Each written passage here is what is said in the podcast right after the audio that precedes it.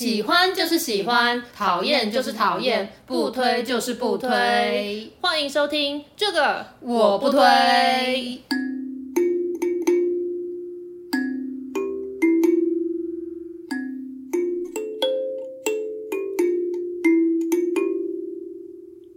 Hello，大家好，我是编辑小姐 Yuli，我是瑶瑶，欢迎大家收听最新一集的这个我不推。最近除了录我们自己的节目之外呢，我也超爱看一些其他的 podcast 节目。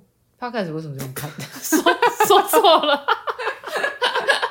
嗯，总之我最近最喜欢听的节目是那个，我有个朋友会算命，就是那个算命是简少年，对，他是我现在的新的偶像。哦、对，对，你也一直推荐我看他的影片，我无聊的时候也一直在看他影片。对，然后我就听到有一集节目，他就是讲说什么样子女生的面相是容易万年单身的。那一集他们就是有找一个万年单，就是很常单身的女生来，然后就说她的面相特征是额头很高，然后他就说额头高的女生容易万年单身。这额头高是多高啊？四指以上就高，你就四根手指以上这样。对，就是你你的手放在你的额头上，呃，眉毛就是眉毛上面，然后如果四指就算是高的，嗯、我赶紧冲到镜子前面，然后把手放在我额头上一看，发现四指半。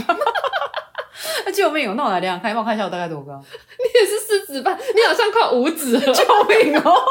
单身一辈子。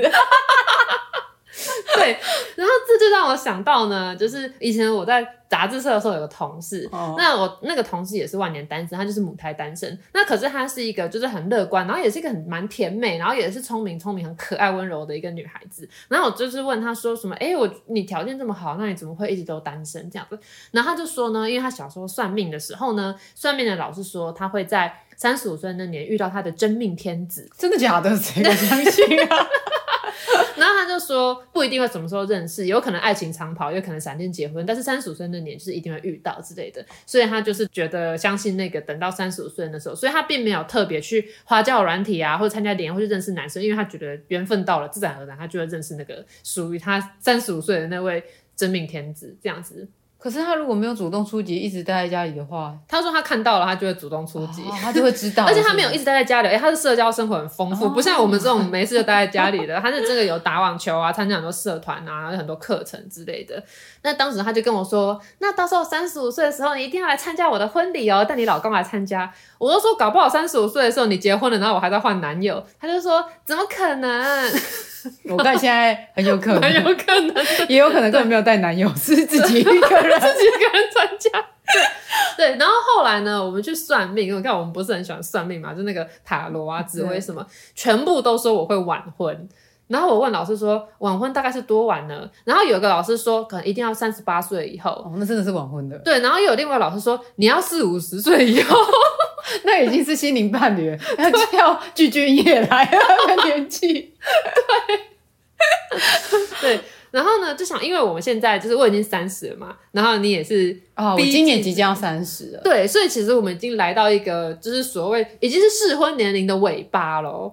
然后我们就会开始被问很多一些很讨厌的问题。对，但因为你刚才讲到说你算命都说你会晚婚嘛，嗯、啊，我也都是啊，算算命也都跟我说我不要太早结婚，然后、嗯、我适合晚婚，而且我也会晚婚，甚至也有可能不婚这样子。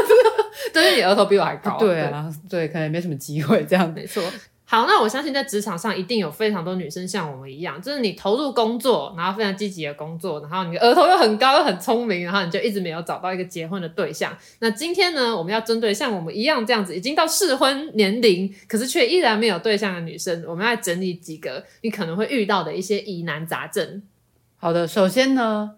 会遇到的是什么？身边的长辈对一直问你，哎呀，什么时候要结婚呢？啊，啊，我在跟人行不啦？然后这样之类的问题。哎，他这个我在跟人行不的说法，我是第一次听到，因为我们家没有这样讲。哦，因为就是我阿公跟我阿妈也都会这样讲，嗯、就每次因为我一大概一个月才回彰化一次啊，每次见面遇到我打招呼都是问说啊，我在跟人行，意思就是有没有交往？对，是不是行去对了？那像这种时候你会怎么回答呢？哦，因为我就是以一种就是一个白烂赖皮，就是应付这样的状态，所以就说阿伯阿妈你搞我介绍啊，或者是阿伯阿公你搞我介绍啊，这样子我就说啊，我都无揣无啊，我好你好你帮我介绍啊，那我阿公就会说啊，我我找你脑壳脸也介意啦，哦、对他就会这样讲，但是因为他这样就没有再继续问下去，我就跟他说，啊，你也不帮我介绍，我嘛找不人啊，嗯、对，所以我就是把球全部完美破解这一题，对对对，对，的确，因为像我小时候就是属于那种比较叛逆，然后就会跟那种爸妈就是对呛的那一种嘛，嗯，那所以以前我爸问说，就是你考多少，或者你今天考试考的怎么样啊？然后我通常以前都会很诚实的说。写考很烂啦，或者说考不及格啊，就是哦写的很不顺利，然后你就被骂说，哎、怎么不多准备啊，怎么不小心啊之类的。那后来发现呢，当爸妈问你这个问题，然后你不想让他们追问，你要让他们马上闭嘴的方式，就是我爸问说，哎、欸、你今天考的怎么样？我说，哎、欸、考超好的，考一百分，我一定上北一女。然后他就不知道说什么，你这也是白烂赖皮。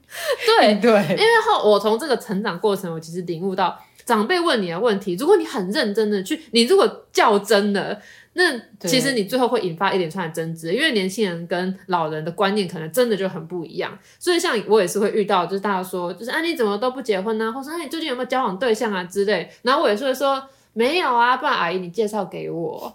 这样，然后或者是你就会把问题丢回到他的身上，就说说阿姨，那不然你跟姨丈是怎么认识的？哎、欸，这也很不错、哦。对，这样他就会开始讲说，哦，当年你姨丈哦，就是他来相亲的时候，对他一见钟情啦之类的。我不确定，但是其实就是把话丢回到长辈身上，或者是就是说，哎，你又不帮我介绍，你帮我介绍啊之类的。真的，嗯。对，就是我觉得就是也不要跟长辈吵架，因为这样气氛也难看。也不要跟他说什么，这是我的事情，你不用管，就就这样气氛就尴尬掉。所以不如我们就把球丢回去。对啊，然后他们问你择偶条件的时候，你可能就随便讲讲一些。其实大部分在那边多管闲事问你要不要结婚，有没有对象，他们都不会真的帮你介绍。对，除了是什么可能你的阿公阿妈是什么真心的询问之外，那些其他的那三姑六婆的话，就随便回一回就好，因为他们感觉只是要来探听八卦而已。没错。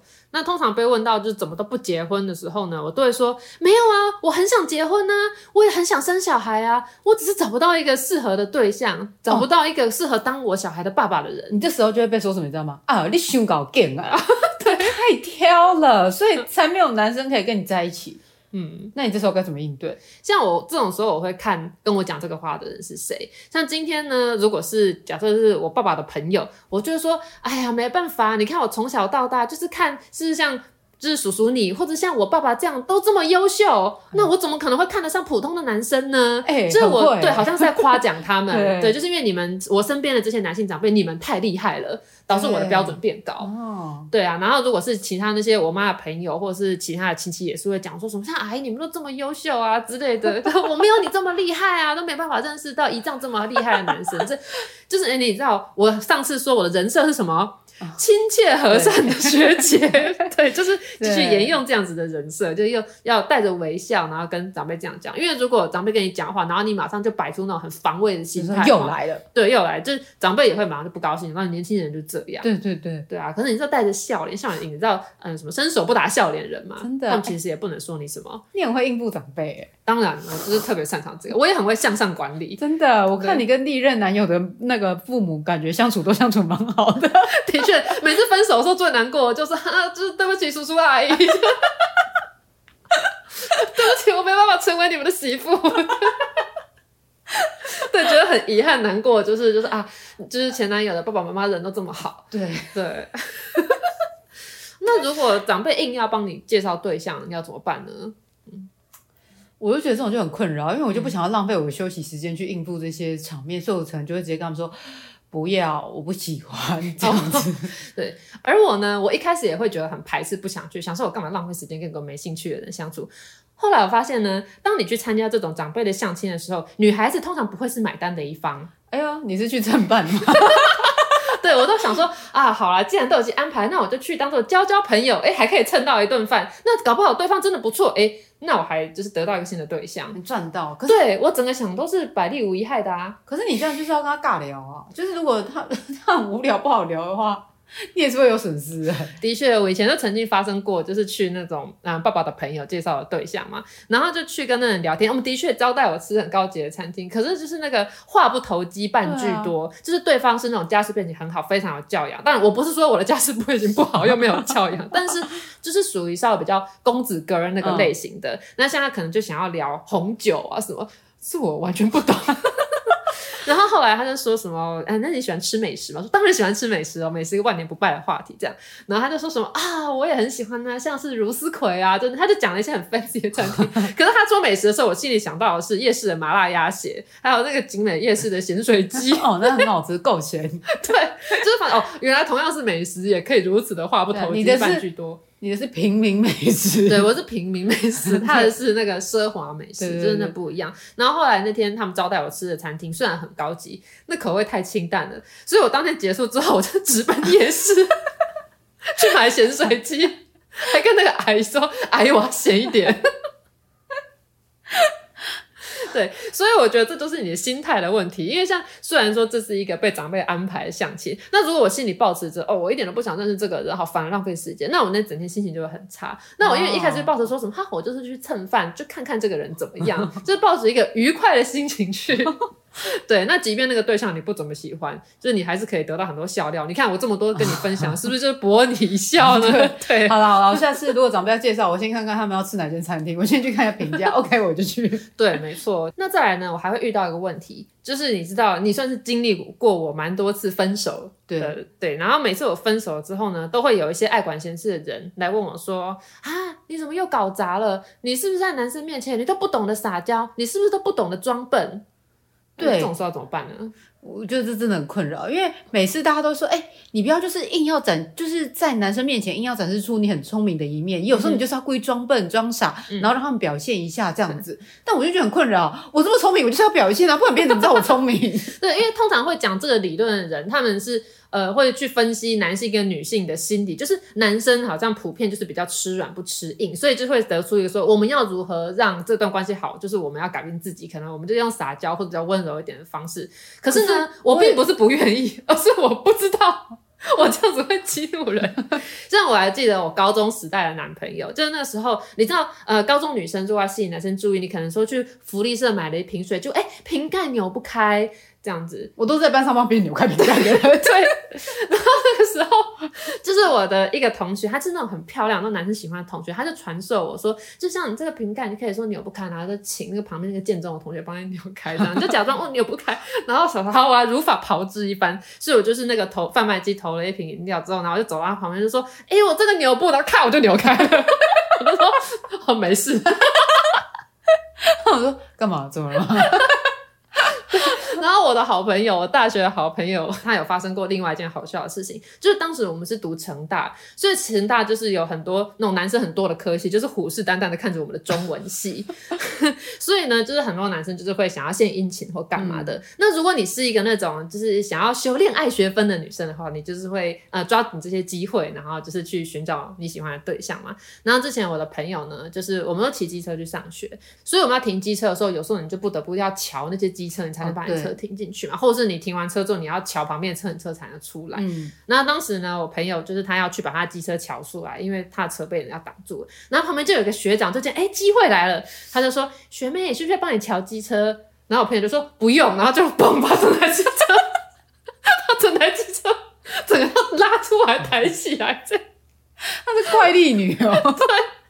然后他后来回来就跟我说，既然有一个学长想要帮我乔车，他难道不知道我的绰号叫大力女吗？我想说，一般的女生绰号叫大力女会高兴吗？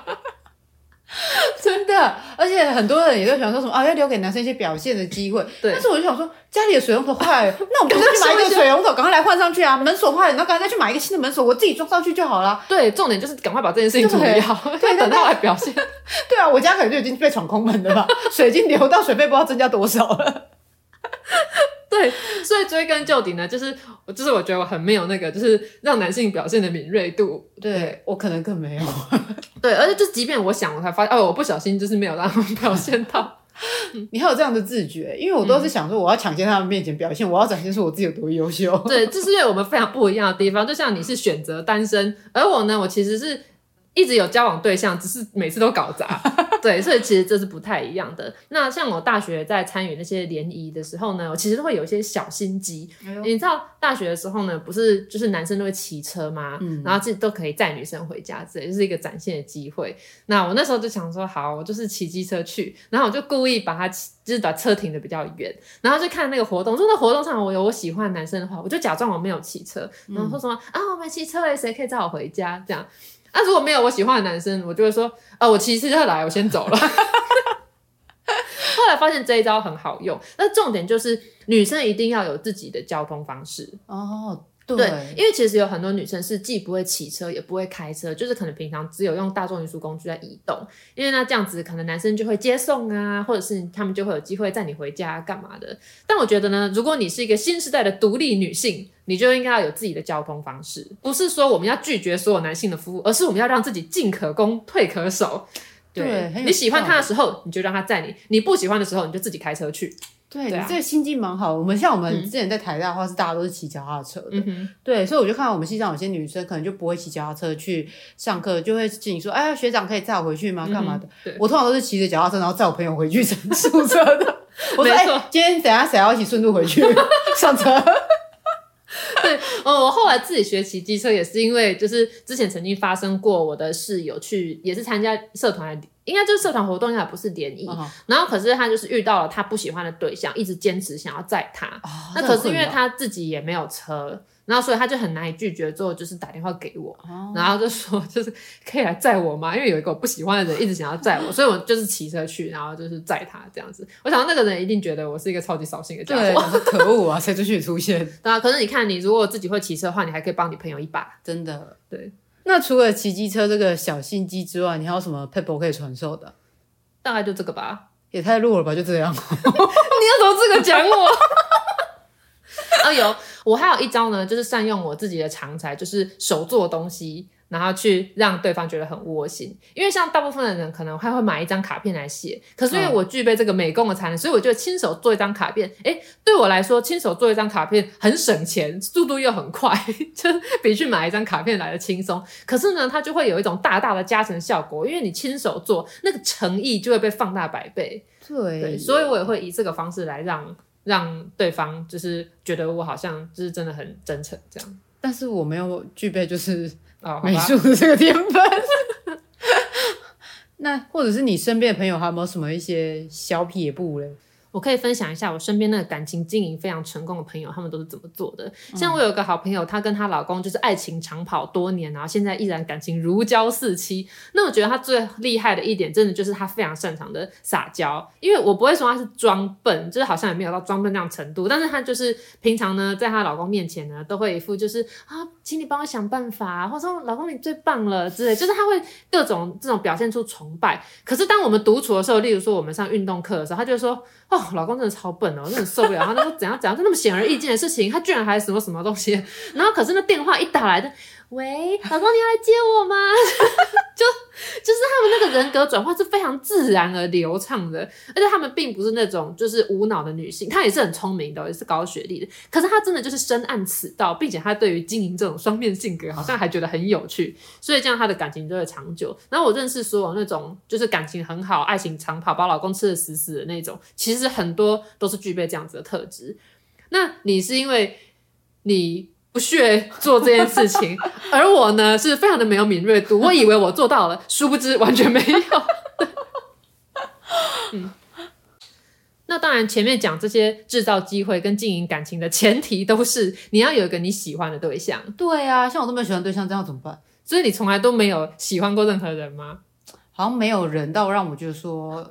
值得 各位牺牲我的时间，非常难攻略的一个高额头的女子，好吧？那像其实我觉得择偶条件这个事情是会随着年纪有变动的。我其实从来没有特别去列出我的择偶条件有哪些。你知道，大家不是说拜月老的时候要列出你的条件吗？哦，对啊，因为之前我看过什么流氓的影片，还说什么你要讲的很明确，你的条件有哪些，然后要这样子细细数。有人都写了一千多字，我想说太夸张，你以为在写作文？对，可是我去拜月老反而没有写那么细。我第一次把我的择偶条件非常详细的列出来呢，是有一个男的在 Tinder 上逼问我的择偶条件是什么。哇塞，他怎么？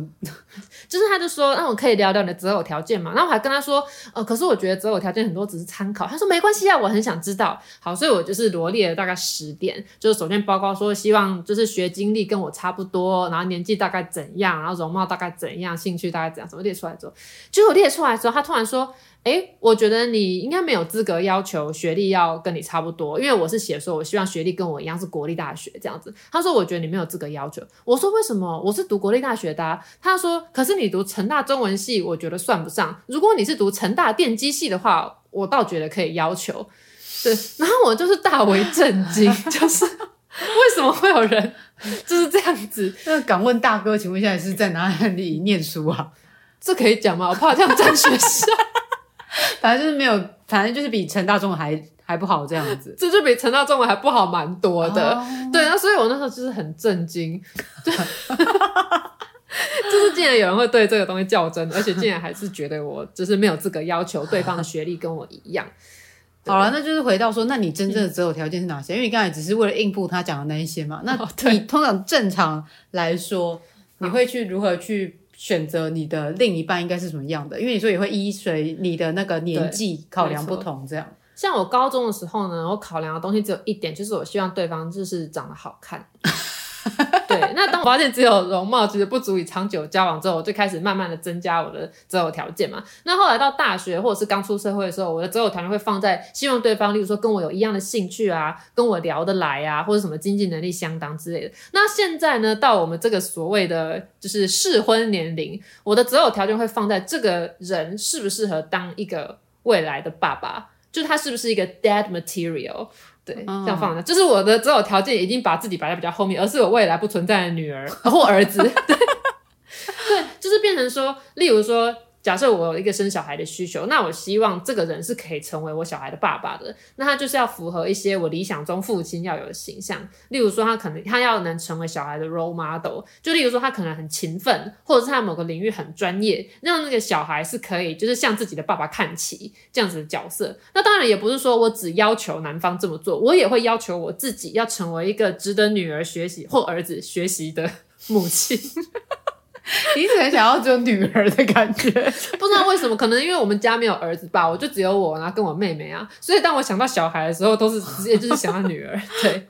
对，像例如说，我觉得上进心很重要，哦，这是真的。但是我觉得上进心的定义很值得好好聊聊，因为我有遇到一些朋友，当他们讲到希望男朋友有上进心的时候，他们主要是在讲收入的部分，嗯、就是希望另一半的收入能够年年就是增加，讲叫做有上进心。但是依我自己的理解，上进心是你会一直想要追求一个更好。就例如说，今天我可能不太擅长这件事情，然后会想说，哎，那我来就是加强这方面的知识，或者是我遇到了一个问题，我会想说，好，我想办法来解决。我觉得这个才是一个上进的象征。哦，但是因为你这个感觉是比较无形的吧？嗯、他们那种都是比较容易看见的，就是因为你只要薪水涨了，就是数字上账面上都很明显这样。对，没错。所以我想的比较像是一个在生活或者是人生观上的上进。对对，因为。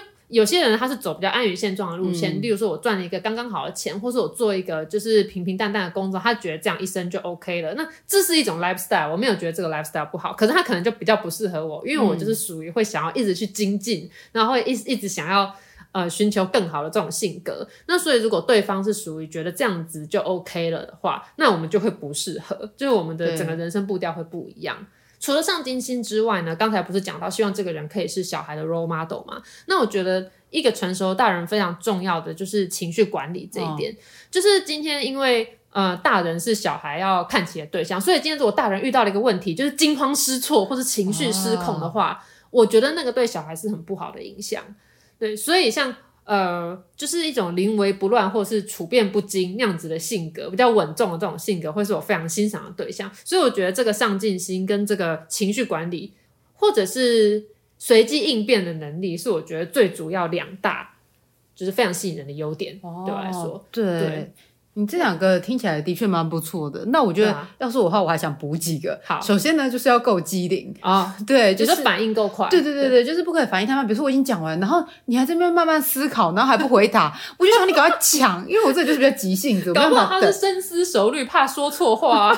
我不行，我就希望你赶快做出快一点这样。对，然后再来还有就是要懂我的笑点的人，因为我很爱讲干话，对，所以呢，我希望对方可以听得懂我在讲什么，就是我们平时彼此的生活呢是有一个共鸣的。就比如说，我是用社会时事在开一个玩笑的梗，嗯、那如果他都不看这些社会时事，他就不知道我在讲什么，然后他就不会笑，也没有反应，嗯、那我就觉得蛮挫折的这样子。对，没错，因为我其实有几任男友也有这样子的问题，就是今天有遇到一件好笑的事情，那理当来说，你遇到一件好笑的事情，你应该会最想要马上跟身边最亲密的人分享。那理当来说就是你的伴侣。可是呢，我时常想想说啊，这件事情跟他们讲，他可能听不懂，或者是我可能还要解释很多，例如说可能要先解释柯文哲怎样啊，我解释黄国昌怎么样啊，然 后你才能够讲那个笑话。嗯，就是对，这样就是蛮扫兴的，所以我可能就会直接选择说啊，我就跟你讲，或者是我就跟我大学同学讲。对，那通常这种事情发生过几次之后，就会觉得说啊，那跟这个人生活在一起，感觉就不好笑这样子。对，而且其实我很难找到比我还要好笑的。谁要听你自夸？这我不知道算不算自夸，因为有好几个男生就是问他们为什么喜欢我，他们就会说因为你很好笑。会不会讲话？不会夸奖一下什么？因为 你很漂亮，你很幽默，这样子 也是吧？老了幽默比好笑还要令人接受一点。对，再来是我觉得彼此双方就是都要能够独立生活，然后并且有自己的一个生活空间，不要每件事情都要腻在一起。对，我超受不了整天要黏在一起。对，就是我觉得彼此都要有一个就是可以独立思考的一个空间，没有什么就是好像什么做什么事情都一定要在一起，一定要一起看电影，一起读一本书，一起干嘛的。可是你不觉得那可能是我们两个比较孤僻吗？因为我其实有一些女生朋友，她们是喜欢这样的。是哦，对，因为我有一些朋友，他们一旦交往了，你之后只要约他们出来，他们都是买一送一的状态。哎、欸，你不觉得这样就很烦吗？就是我是觉得蛮烦。对，因为有些话你就是只想跟女生聊，你就是没有想要旁边有男生在这样子，因为你有可能就会想不小心讲出一些厌男的话出来，就是你，然后就要顾虑一下他的心情，就是哎呀，开开玩笑的啦，对，这样子。但是我是想要说，就是有很多人其实是喜欢这种，就是。就是一直腻在一起的交往，然后如果另外一方就是可能要工作或干嘛，他们就是还会觉得说，就是你是不是不爱我了，或者是工作重要还是我重要这样子？因为我也遇过这样子的交往对象，对，然后我就就是会有点受不了这样子。原来如此哦，哦，真大开眼界。那除此之外，我觉得还有一点你应该也会赞同，就是。因为你看，我们现在已经都是将近三十了，所以其实你的人生观跟你的生活模式已经建立的差不多了，哦、就是你的价值观、你的金钱观。那所以我觉得，我们这个年纪的人在交往的时候，我们其实要学会如何去尊重对方跟我们不一样的生活模式。的确，因为像以前我可能会觉得我想要找一个生活习惯跟我比较相近的人，嗯、但是现在我觉得我可以欣赏一个生活习惯和我不同的人，然后参与他的生活，我会觉得蛮有趣的，好像体验不同的生活。那前提是我们不会去干涉，或者是去批判。另外一半的生活方式，那例如说，假设今天我是一个就是很爱省钱的人，嗯，对，那可是我如果看到我的另一半就是花钱买一些贵的东西，那如果是以前的我，可能马上就会指责他说：“哎、欸，你不要这样浪费钱之类的。”那现在的我呢，就想说：“哎、欸，那是他自己的钱，那个是他自己消费的习惯，所以我就是会尊重他那样子，我可能不会讲。那如果对方来询问我说：‘哎、欸，你你觉得这个东西值不值得买？’我才会去发表我的看法。”对，因为如果你一开始就是假装去配合他，就是或者是他痛苦的配合你，这样未来如果真的走进婚姻的话，那就会很痛苦。对，因为一开始你可能还在恋爱期，你有办法可以假装配合，嗯、可是久了之后就变成是相处了，相爱容易相处难。没错，那我觉得这个交往久了，或是步入婚姻之后，会遇到会遇到一些困难，是因为我们每个人在交往前或在交往中，我们都会为自己做层层的包装，嗯，对，会为自己戴上一些面具，对，穿上一些。盔甲，对，盔甲。但是呢，我个人是非常不建议大家在前期谈恋爱或者是就是交友期间，就是把自己呃。擦脂抹粉的太漂亮，像根据我自己经验呢，我通常我在交友软体或 或者是我对外宣布的择偶条件，有其中一点非常重要，就是我希望对方能有阅读的习惯。嗯、那此时来接近我的男生呢，大部分都会说什么？哎，我们也都很爱看书哦。那例如说，曾经有一任男友，他当时在认识我的时候，他就看到我在读一本书之后，他就说：“哎，这本书我也有看呢。”然后他就拍，他也拿着那本书的照片给我，就说：“哦，他有在看这本书。”所以呢。我就相信了，你就开始跟他聊这本书吗？我就跟他开始聊这本书，然后就是觉得他是一个跟我有共同兴趣的人。然后到后来我们就是交往了，然后就是去拜访他家的时候，就发现他家一本书都没有。他唯一有的那本书，就是当时他跟我说他也有看的那本书。哎、欸，这么助赛哦！他是为了要跟我制造话题，特别去买这本书。哎、欸，那他还是很有心啊，你不觉得很浪漫吗？他特别为了你去买一本书，哎，这种时候你倒是蛮乐观的。然后我到了后来之后，我觉得它是一个广告不实的商品，因因为就是他宣，他跟我说他也爱看书，然后帮自己包装了这个一个也喜欢阅读的形象。但是实际在一起之后，才发现他其实根本没有看书的那个习惯，他完全就是为了要博得我的喜爱才去买那本书来看。哦，嗯，那再来呢，我也有遇过另外一位交往对象，那他就是呢，我们就是前期约会的时候会去逛书店，然后他也会买书，所以我就是这样观察他喜欢说，哦，他应该真的是一个爱书人。那后来真的去交往之后呢，才发现他的确很爱逛书店，也很爱买书，但是他买回来的书都没有看完，就可能翻阅一下，然后就上架放在书架上。对，哦、那我就觉得他很像是一个瑕疵品，就是刚才那个是广告不实的商品，这个是瑕疵品，是说他的确有那个功能，就是爱阅读这件事情，可是他书看不完，就很像是续航力，就是电池续航力不足这样的感觉。那也有另外一个交往对象，他就是也是宣称他自己很爱看书，然后就是表示说说哦，我的涉猎很广啊，然后就会讲的一些好像说他真的都有看。然后当你跟他交往久的时候，就发现他每样东西都只懂一点点皮毛，就是他可能每本书就是看一点，看书封吗？上面简介，看书封，看封底文，他就是跟我天花乱坠的讲说什么哇，这个三岛由纪夫他就是怎么样怎么样啊，或者是说什么哦，这个就是股票他就是怎么样怎么样啊，这个什么就是好像什么他每一种领域都很懂这样子，那。这种交往久了呢，然后会发现啊，其实他每件事情都只懂个皮毛。那你一旦想说啊，我想要多知道一点，你可以多说说三岛由纪夫的事情嘛的时候，就发现他其实说不出什么，他就会讲来讲去都在讲一样的东西。那呢，我觉得它是一个过度包装的商品，就很像是你有买过那种日本伴手礼，像米果嘛？哦，对，外面会有在一张纸那个包装起来，然后再有一个提袋这样子。对，没错，就是日本人的那个米果包装都非常的精致，就是你剥开那个层层华丽的包装纸之后，发现哎，里面只是薄薄的一片米果。对，当然这几个案例呢，是想告诉大家。大家在呃婚恋市场或者是这个交友行为呢，不要把自己过度包装，然后也不要把自己包装成一个跟你真正的完全不一样的形式，因为这样子我会觉得讲难听一点，很像是你这段关系是建立在欺骗跟隐瞒之上。哦、但讲这样讲很严重啊，可是，一旦你交往超过三个月或更久，其实你就是会原形毕露。对对，那如果你遇到一个人刚好可以接受你这样子的原型的话，那当然无所谓。可是可能有些人他就是觉得我跟你就是有这个话题，所以我才喜欢你，结果发现根本就没有，那这段关系就会走不下去。对，所以最重要就是在感情中要做自己。对，就是你要做自己。当然不是说你会很无理的讲一些很白目的话啦。对，但就是，呃，就像你在职场上面的人设一样，嗯、就你不要帮自己设定一个跟本性截然不同的人设，因为这样你装不久的。那即便呢，你找到一个符合你的择偶条件，非常适合你的交往对象，真的要走到结婚甚至生小孩这一步，其实真的有非常多要考虑的地方。真的，因为结婚其实不是你两个人相爱这样就可以，其实是两个家庭的互相结合。对，那其实就是背后就牵涉到很多可能整个的家庭的生活习惯啊，还有你家的一个什么经济啊什么的一些考量，嗯哼，其实都是很多的一些问题。对，彼此双方需要去进行磨合跟退让。对，但我觉得两个家庭这都还算小事，最可怕的是一个社会制度。和那个社会看待女性，或者是看待婚姻和生小孩这件事情的眼光。那当然，我觉得台湾是一个持续在进步的状态。我对我自己的国家非常的有信心。哦，但但是像我妹妹之前在日本的时候，她就有认识一些日本的朋友。那她认识的日本朋友也是一样非常高学历，就是那种读到硕士，那毕业之后就要开始找工作。那读完硕士的话，可能就是二六二七。然后她的朋友因为读了两个学位，所以出社会就大概二八。那她朋友就条件非常的优秀，会讲很多种外语。然后学历很好，像早稻田还是什么的。然后可是他朋友在求职的时候却处处碰壁，欸、是因为他朋友去求职的时候，那个日本公司的主管跟他讲说：“哎，你已经二十八岁了，我们不太录用这个年纪的女生，是因为你应该马上就会结婚，然后就会离职。”哦，对，所以在日本，就是女性早早就结婚，然后就离开职场，还是一个常态，嗯嗯，并且就是公司会因为这样子的原因而不录取适婚年龄的女性。哦，但是我在台湾其实有听过有一些例子，是那个面试的面试官会问说：“哎、嗯，那你就是已经结婚，那你是不是有最近有要生小孩的打算？”嗯，因为他好像就会担心说，因为你生小孩的话，你就必须请什么产假、育婴假什么的，嗯、那你就没办法专心在工作之上这样子。哦、所以还是有一些台湾其实也还是有一些单位有这样子的情况。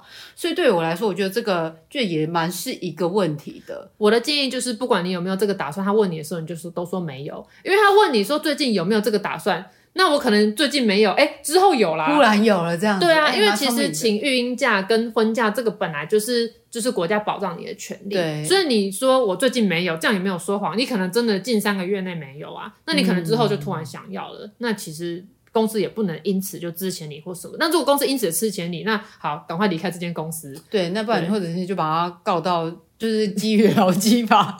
对，就是赶身体劳检这样子。对对对，的确对。但我觉得，就是女性在先天上，其实在发展事业上的确就是有很多的困境跟问题需要去面对。嗯、所以，就对我来说，我是真的自己也想要自己有小孩的人。嗯、但是，我就会想说，那如果之后怀孕了，然后大腹便便还要工作，嗯，这样子的话，是不是就会导呃造成我工作上的一些困扰？嗯、并且呢，如果在中间请产假的时候，会不会有一个什么新秀后起之秀就把我的位置给抢走了呢？对，又或者是说。哦，我为了照顾我的小孩，然后呢，可能两三年间在家里照顾小孩，嗯、然后再回到那个这个职场的时候，就发现说怎么办？物换星移。对，这个产业我已经完全不熟悉了。嗯、那我觉得就是真的是对我来说，我想完这些之后，我就觉得，哎，是不是不该结婚，不该生小孩这样子？嗯、的确，我有时候也会觉得生小孩真的是对女性来说很不公平的一件事情。但后来呢，我就是稍微有转念。就是我，与其想成女性在这件事情上是很弱势，我把它想成女性比男性有更多人生上的选择。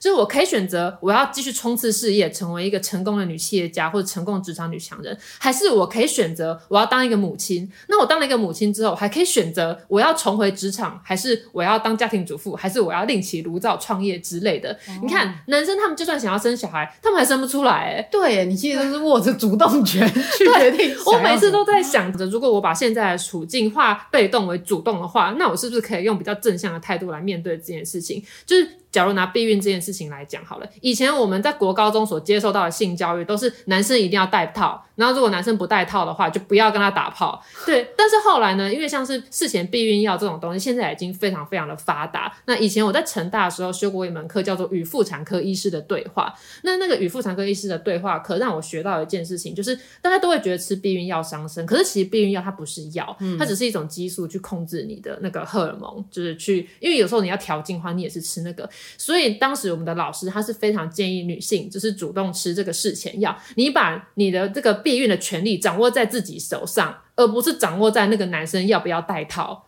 的这样上。所以其实我上那门课就是他有去翻转我原本觉得女性很弱势，所以我们要抵抗的那个型，哦、而是觉得我们女性虽然弱势，可是我们要主动去把我们的权利拿回来。对，但还有，因为现在就是科技日新月异，嗯，后来我想想，就是其实我只要存多一点钱，我就请个代理孕母就好了。对，的确，就是我觉得未来会有越来越多的选择。我们虽然现在很弱势，我们可能会必须牺牲点什么，对。可是我是相信未来会越来越好，有越来越多选择。嗯，对，嗯、呃，我记得碧昂斯有一首歌，那首叫什么？Run the Run the World，嗯，就是女，嗯。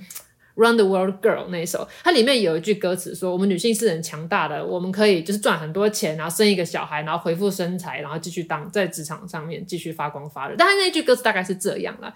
那因为我以前很喜欢听碧昂斯的歌，然后觉得说：“哇，这个歌词说的没错。其实女性的自主并不是我们要一直说我们会我们会失去很多，而是要把它看成说我们其实有更多选择。”就是转念一下这样子，对，有没有让你觉得比较有有，有，有希望？对，因为虽然我也是属于一个比较女权倾向的人，哦、可是我其实很不喜欢那种。把女性想成是弱势，或者是想成是受害者这样子的心态，应该说我就是不爽去站上那个受害者的位置，或是站上那个弱势的位置。虽然在现阶段来看，女生不管是生理上还是在一个社会的框架上面，确实是显得比较弱势的一方。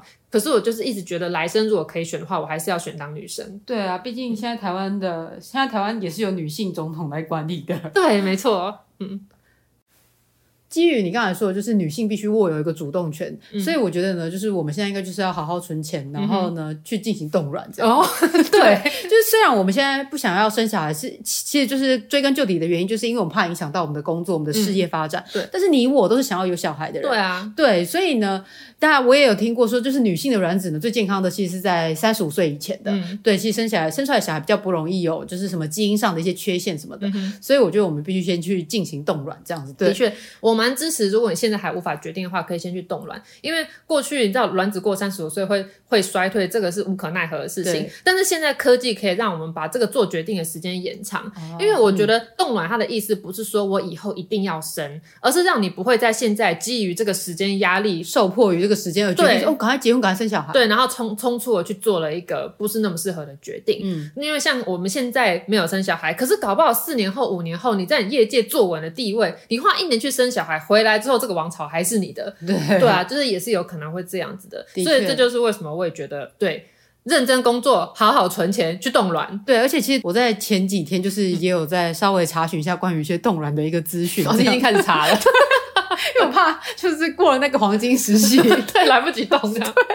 对，所以我就查一下说，哎，这个费用就是取卵子的费用大概就是二十万左右吧。嗯哼。对，然后呢，就是他帮你保存你的卵子，大概一年就是六千块钱。六千块钱好像你觉得听起来很多，但是你把它除以十二个月，一个月才花五百块钱。那你想想看，其实你手机电话费一个月也都是大概五六百块以上啊。嗯、那其实蛮便宜的嘛，对不对？对，对你花一一年花个六千块，为你自己以后留下可以选择的权利，嗯，这样不是很好吗？对啊，而且即便你最后还是没有生那个卵子，如果你之前有做过检查，就是你是从二十岁到四十岁之间，然后你没有一些遗传疾病或什么，那个卵子你还可以再捐出去哦，对，你还可以造福其他需要的人，嗯，对啊，嗯。那听起来就是冻卵是一个蛮好的选择。对，如果有任何冻卵的 诊所想要找我们业配，非常欢迎。这里有两个急需冻卵的女子。而且我们还有很多朋友跟我们一样，对对对，或者提供我们的折扣码之类。